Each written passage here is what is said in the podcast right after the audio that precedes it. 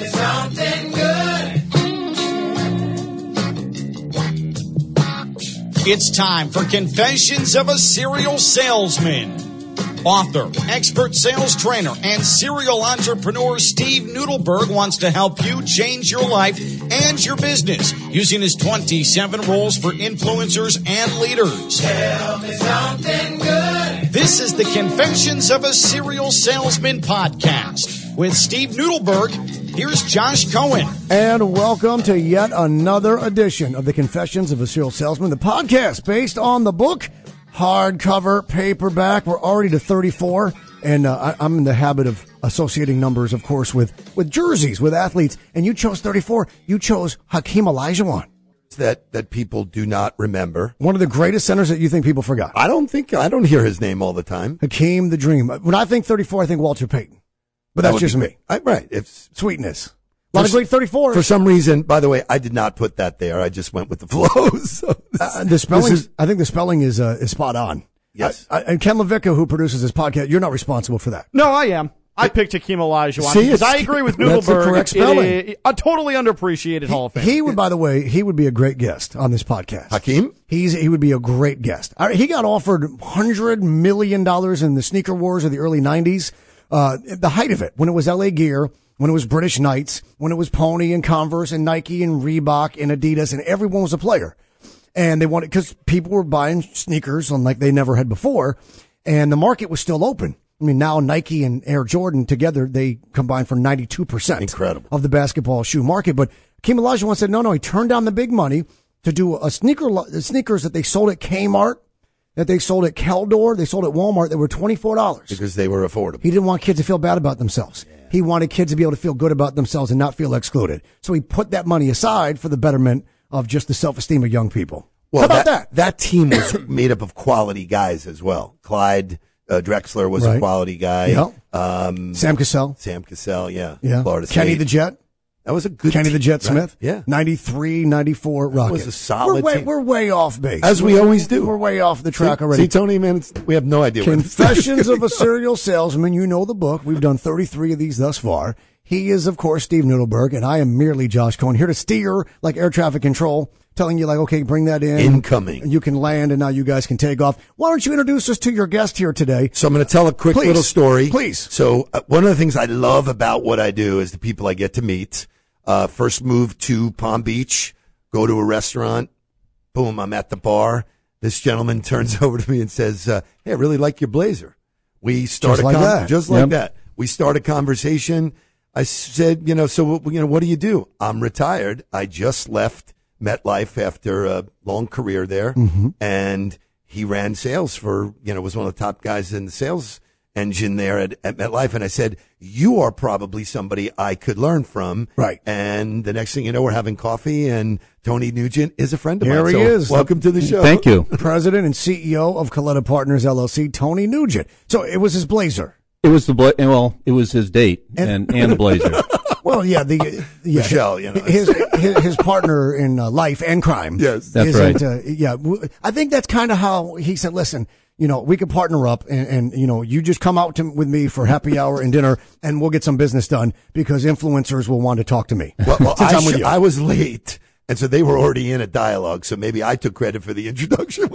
There's a big country song on the charts right now that he's the guy with the girl everybody wants he's to know. The guy with the girl. The guy with the girl, and that's yeah. how it turned out. Uh, Tony, so uh, when you heard Steve's booming voice, because that's what made you turn around and go, this guy's so loud, and you saw the jacket, and you go, oh, I like the jacket, though. I did like the, I do like the jacket. yeah, but uh, the, the voice, you know, you, in public, it's kind of hard for you to disguise. So imagine this, you know. Tony's dealt with, and I'm going to allow him to speak in a few minutes, but uh, or a few seconds. But but well, but, he's a guest. I would hope right. so. Yeah. But, but you know what? He's worked with thousands of salespeople, so he's seen it, he's heard it, he's done it. And uh, without further ado, you know, why don't you tell us a little bit about you and sure. who you are, how you got to where you got? Indeed. And, well, you know, first of all, thanks for having me, Josh. And, of course, Steve. I really appreciate it. Um, I spent, uh, Steve said, I spent twenty-five years with MetLife, and I retired a couple years ago, and I was responsible for all the uh, distribution, uh, account management, and broker relationships for MetLife's group voluntary and worksite benefits business, which is about an eighteen billion dollars a year business, mm-hmm.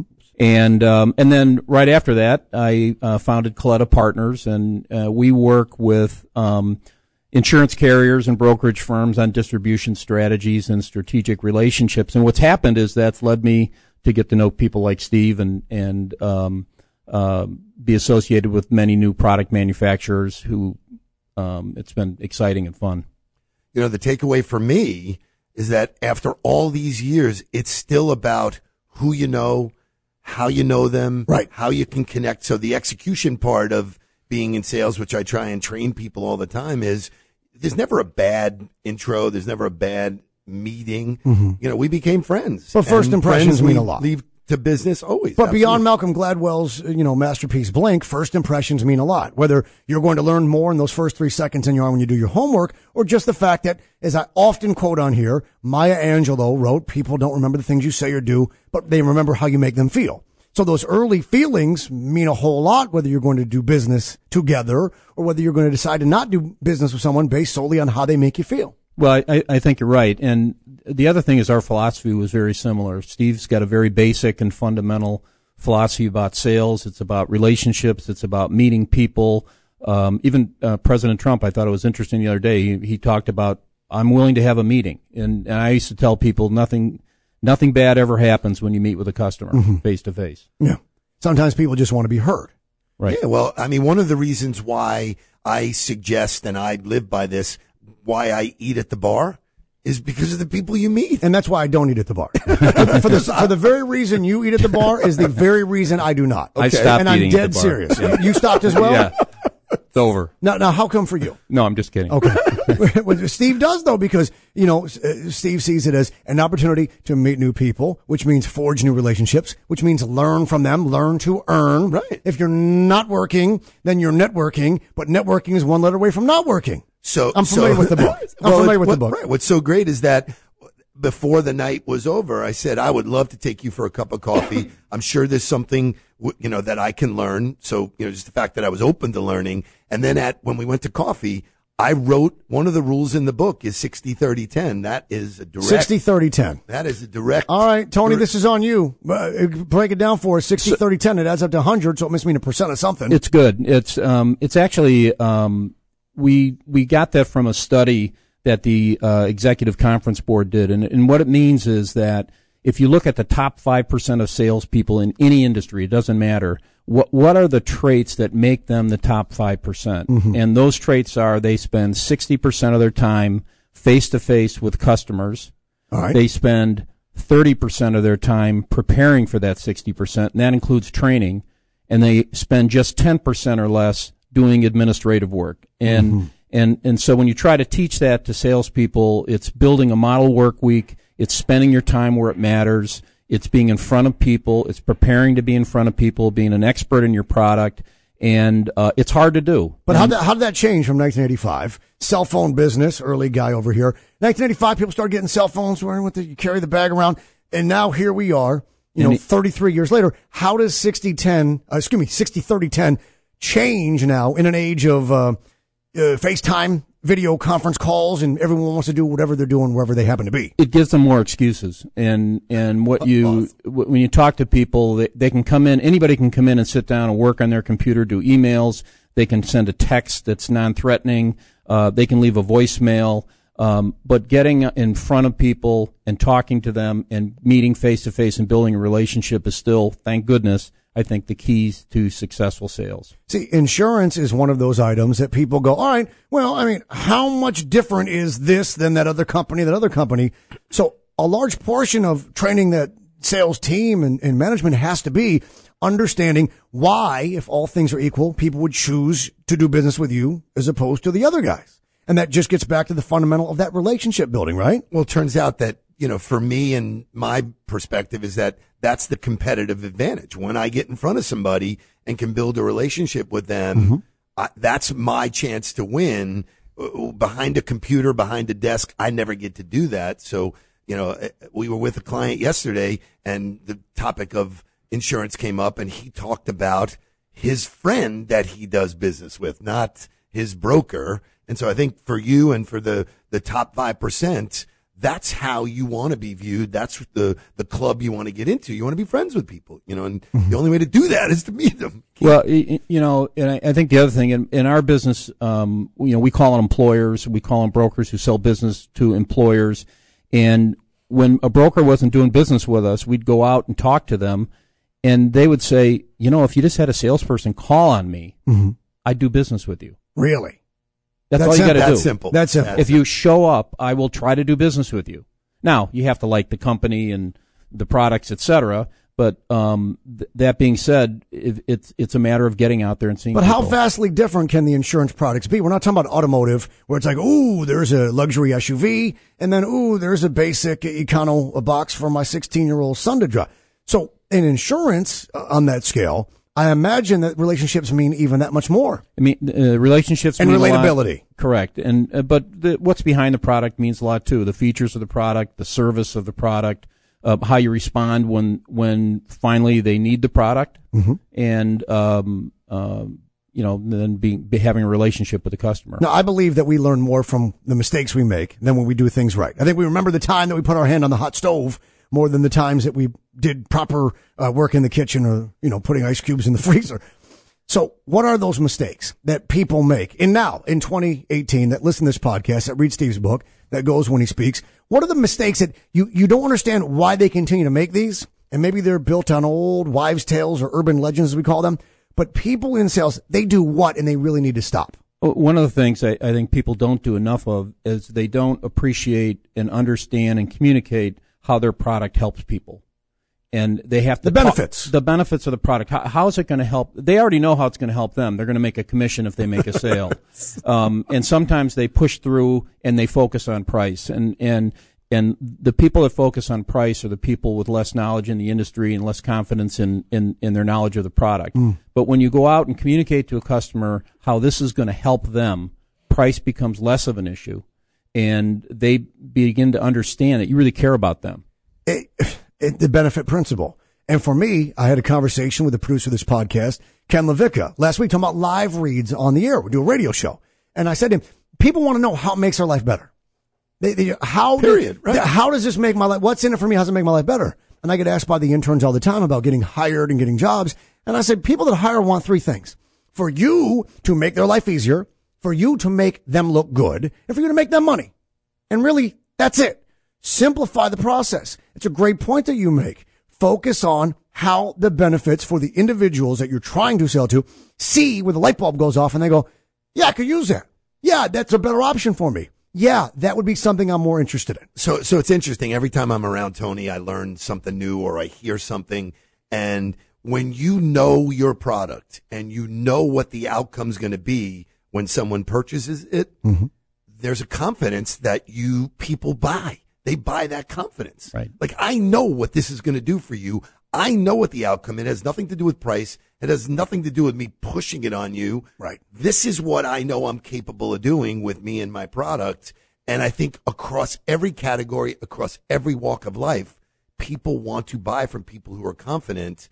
Not people who want to sell something. Right. That's the big paradigm. Well, none of us like to be sold. None of us, we talk about this almost every episode. Nobody likes when you're walking through the mall for the guy to come, excuse me, excuse me, uh, can I see uh, your cell phone case? No, no, no. What you want is someone who, like you said, um, either you know and trust, so therefore their opinion matters, like go see this movie, or oh, you got to try that restaurant. Like if I told you there's a new spot in town and you would love the folks that go there, you trust me, you like me, you'd go. I would go in a heartbeat. Right? Uh, because the benefits. And are, I do. Because of the benefits that are associated.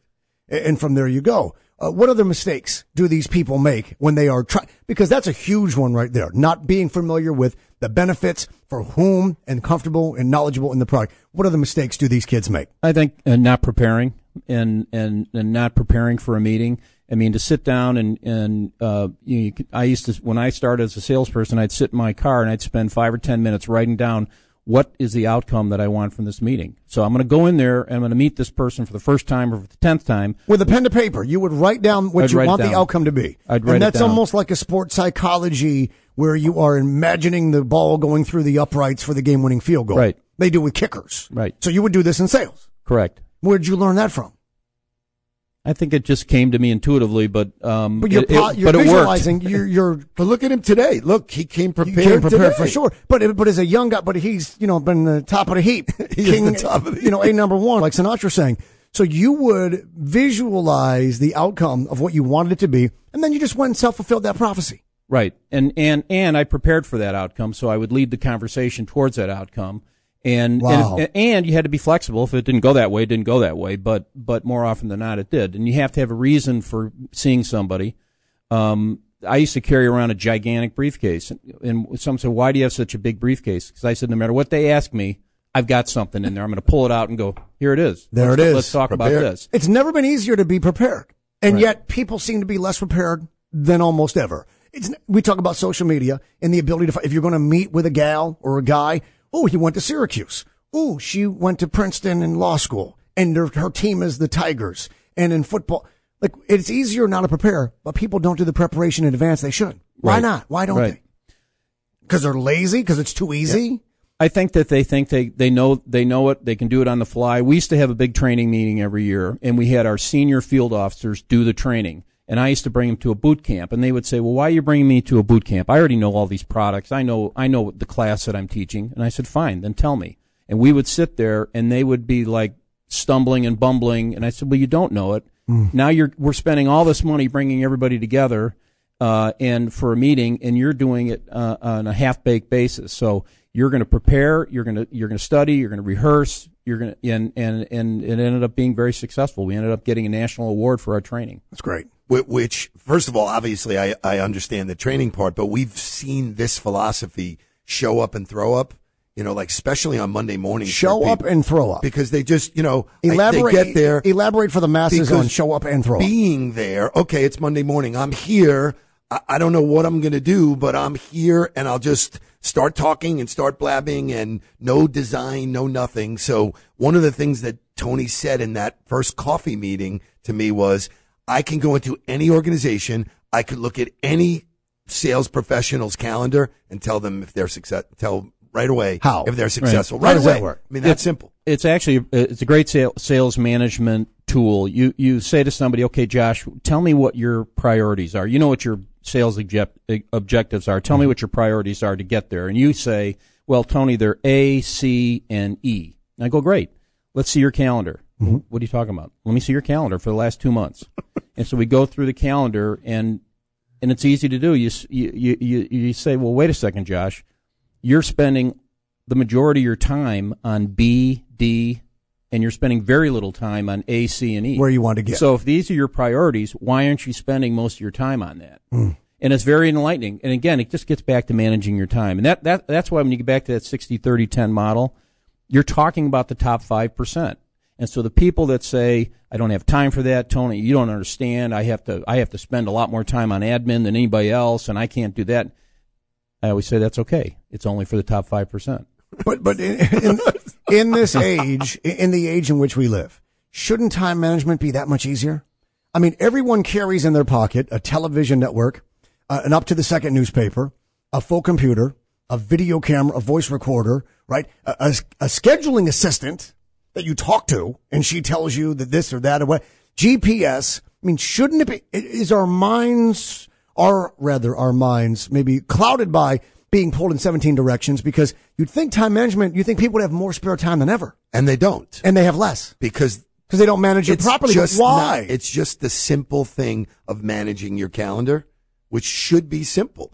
Here's what I need to achieve, and here's writing it down what I'm going to do.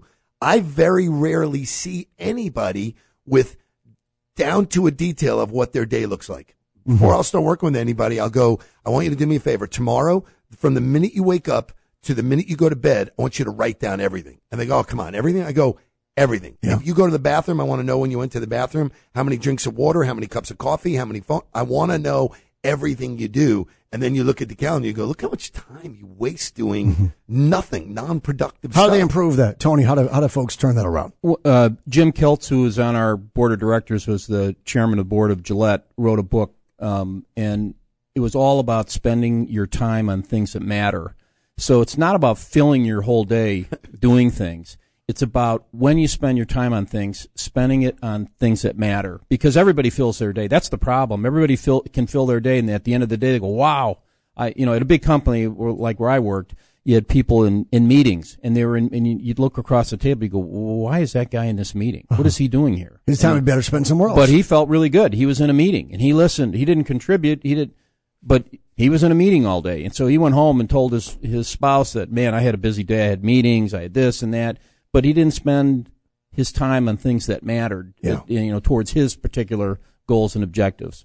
Meetings for the sake of meetings. Well, so there's two different things. It's a corporate there, thing, though. There's busy and there's productive. Yes, there's a difference. And then here's an interesting takeaway is that I, as a sales professional, I was doing a lot of what Tony talked about. I didn't have it packaged that easy. And what he did for me was gave me some sixty thirty ten was a way that I just got, okay, wow, that's what I'm doing. And what I found is that people that I've shared that with go, I'm either doing it or I'm not doing it. Mm-hmm. I mean, it's pretty simple. You know, people, well, I'm trying. Mm, listen, there is no try. You're either doing it or you're not. Yeah. It's hard. Yoda, well, that's why it's only for the top five percent. Right. The wisdom right. of Yoda. Do or do not. There is no try. And, and there is a bend. It, it's not always an exact science. sixty thirty ten, but it is certainly one it's of the good, best. It's a good structure to work one from. One of the best guiding principles I've ever seen, because if you want to be really successful and you are not in front of people that can affect this a selling, you know, right. decision, you you can't expect the outcome to be any different. Tony, no, I got a T-shirt, uh, a Nike T-shirt that says "Talent ain't enough." Now the talent's in neon green, and then the "ain't enough" is in a matte black on a black T-shirt. So you got to kind of look close enough. Now, obviously, it's a basketball philosophy initially, but.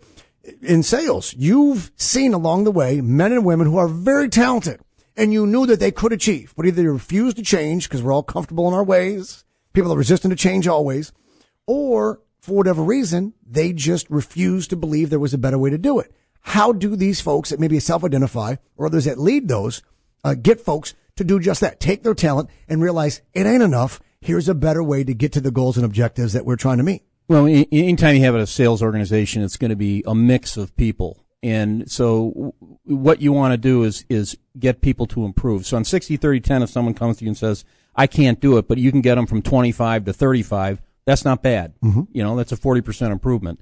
Um, to get people to think about improving is important, but to think that you're going to get everybody to the top, that's not going to happen. You're, you, because you have to have a lot of Indians. You can't have a lot of chiefs. So you, right. But you have to make sure is that you're eliminating the, the layer that is not performing either through capability uh, or desire, and and you have to get rid of those people. Should should, should sales leaders focus more on employees' uh, weaknesses or their strengths? Ooh, that's a good question. It, it's a great question. I, I I mean, I'll give you the safe answer right away. So you have to you have to do both, but you have to certainly identify the strengths and weaknesses, number one. And I always said, let's spend all our energy on our top twenty percent because they're delivering most of the results. Mm. And so we did extra things for them. You gave mm-hmm. extra recognition. You had extra training. And then when people would say, well, how come I didn't get to go to this meeting? I said, well, you're not you're not a conference qualifier. Right. You come a conference qualifier, we'll, we'll let you come to this meeting. Now, it doesn't mean we're not trying to help this person, but they're getting a different level of attention. Mm-hmm. So uh, I think you not, have to do not both. Not everybody gets a trophy. Not everybody. That's right. Gets a I'm, I'm not a fan of participation yeah, just, uh, trophies. Not the, this is right. business. This right. is not. You know. Yeah. Well, some organizations, I know uh, Good Karma Brands, parent company thereof, E S P N West Palm, where we are recording this podcast today, um, they do a uh, strength finder. And the focus is, let's not worry about the things that you don't do well and try to improve them. Let's focus, identify your strengths, and then play to those. But I thought that philosophy to be not just different and progressive, but possibly something that is debatable. Well, you find that in, in a lot of team sports where you focus on where this type of team. Middle relievers, right, set-up guys, the type of closers team we in baseball. Are, not what we want to be. Right. This is who we are, and identifying right. who you are and identifying the strengths and stuff is, is you know, is part of great leadership. Is just un- understanding that, and that's you know certainly why I love the Good Karma. A lot of folks in sales are, are pretty confident. A lot of folks in sales have healthy egos and such. How egos? Yeah. How, how do uh, how do those in in above uh, manage those below to make them feel included, but understand that still they're not where you need them to be? Because you, know, you almost have to play shrink in some ways, right? And, and youth uh, baseball coach. Yeah, I mean, so I'll give you a statistic. I, so I come from a business where the closing ratio is ten percent. That means you're failing ninety percent of the time. ninety percent of the time you're failing, right. and, and you're getting a no. So a big part of the process was managing not only how to handle those no's, but how to not spend a lot of time when you're pretty sure it's going to be a no, and to focus on that, that top ten percent. Uh, you know, I, I, I just think it's it's an ongoing process of um, uh, of being in their shoes.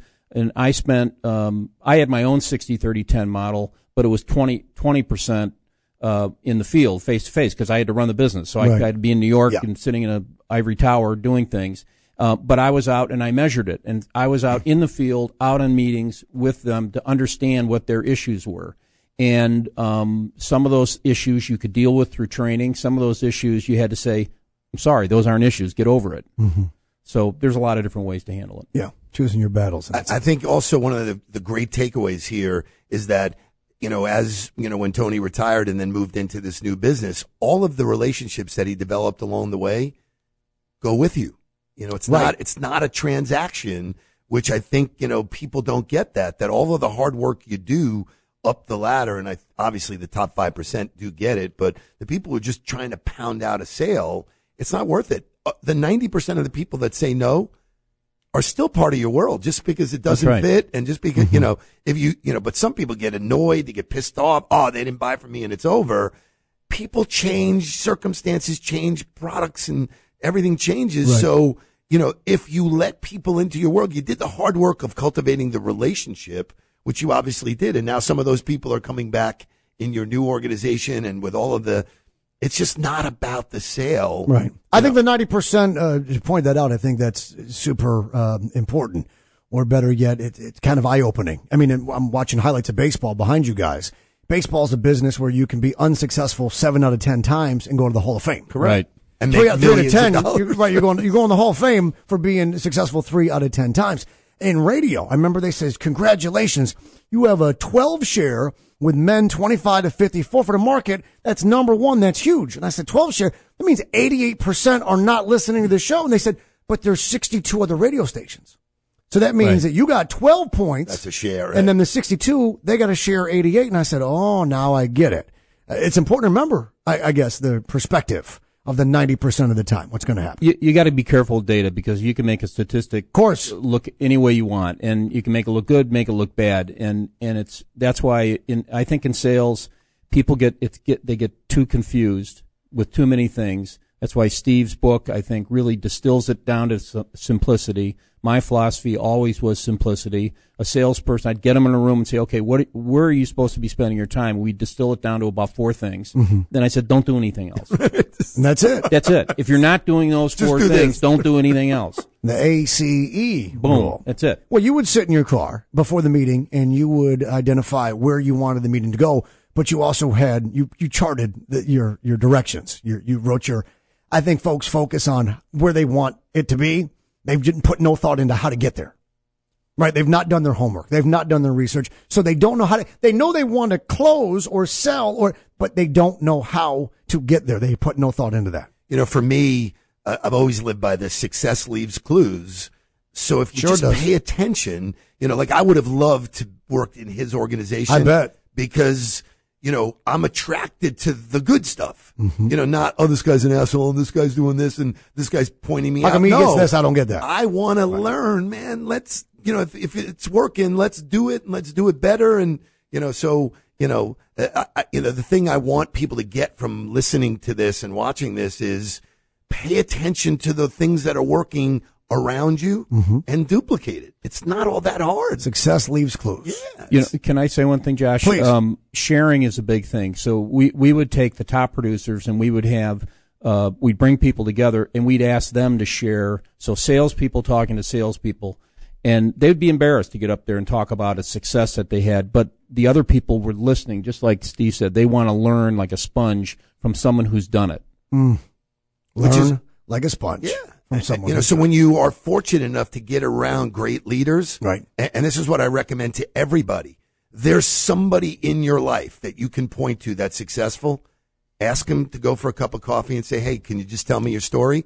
You can do that every single day. Learn that's to exactly earn. how what I did. Yep. I wasn't ashamed by it. Here no. I'm in the middle of writing my book, and I wound up saying, do you mind if I put you in my book? Yeah, um, but the feeling was mutual. It's, I learned from Steve as well. we we can all learn from each that's other. Awesome. I mean, I had a summer job in college at Saratoga Racetrack, squeezing lemonade by hand. three half a lemon. I used to do the right arm, then the left arm, and the right at the end of the summer. He says, you got a huge right bicep. Your left one's not. The girl said, what have you been doing? I was like, no, squeezing lemonade. No, but they used to play. I told you, between the races, you'd hear it for the racing form. And the voiceover said, smart people don't know all the answers. They just know where to find them. So that's where you find them. That's where you that's find why, them. That's why you say, can I have coffee? Right. Can you, I'm gonna learn. I don't have all the answers, but you know what? I can learn a few from you. I, I, I just, that's the best part about the universe that we live in. Amen. Is the most successful people are the ones who are willing to, you know, send the elevator back down. Yep. They just are. Quarter century ago, I'm squeezing lemonade by hand. Here I am, learning from that, learning from you guys, sitting right here doing the podcast. Pretty cool. It's pretty amazing pretty stuff. Pretty amazing. Tony Nugent, President and C E O, Coletta Partners, L L C. That was fast. Thank you for the, it goes fast, doesn't it? Oh, man. Thank you very much. I yeah. appreciate it. Awesome. It's, if it goes fast, that's a good. That's a that's a fantastic. Good, yeah. Now, Steve, I know that you don't ask folks, uh, you know, and blindly, how you doing? We don't. Every week we tell folks. Instead, we ask them to tell something good. It's good for the universe, good for the soul. So as we wrap up number thirty-four, Hakeem Olajuwon slash Walter Payton, tell us something good, my friend. My quick story is my uh, one of the uh, students in our inner circle, who a month ago was afraid of his shadow, actually conducted the morning huddle this morning. And he was amazing. There were sixty wow, people on the call, great. And he jumped in with flying colors, and it's something he would have never done. And it's, so it's like the mother eagle pushing somebody off, and uh, what a great feeling for me. I was so proud of him, and so great to see it, and that's the power of learning, and so you can it, do that's my something good for the day. You right. can do anything if you're confident. It's just, you know, it's just having the right support and the right people around you. And you can do a little if you're not. Be, get fed. Tony, thank you again. Thank you, Josh. It was a pleasure. Appreciate it. It was a pleasure. Get the book, Confessions of a Serial Salesman, twenty-seven Rules for Influencers and Leaders, hardcover, paperback. Go to the site. Find out when Steve's lecturing and speaking. Uh, you want to go for thirty-five? So here's a quick little thing. I'm not sure if it's next week or the week after, uh-huh. but I've been in contact with our friend Ray Lewis. Uh-huh. And when he comes back from Canton, he's going to join us on the show. Oh, fantastic. And talk about uh, sports and entrepreneurs and all that stuff and his charity. So uh, we've fantastic. got some great guests. Uh, thank you. Uh, I, hope, I awesome. hope Ray's not nervous following me. I don't You never know. I think that's why he wanted to wait a couple yeah. of weeks. Want to do thirty-five? Want to go for thirty-five? Let's do it. All right, let's do it. For Steve Nudelberg, Josh Cohen saying thank you for listening to this episode of Confessions of a Serial Salesman, the podcast. We'll catch you next time for number thirty-five. So long, everybody.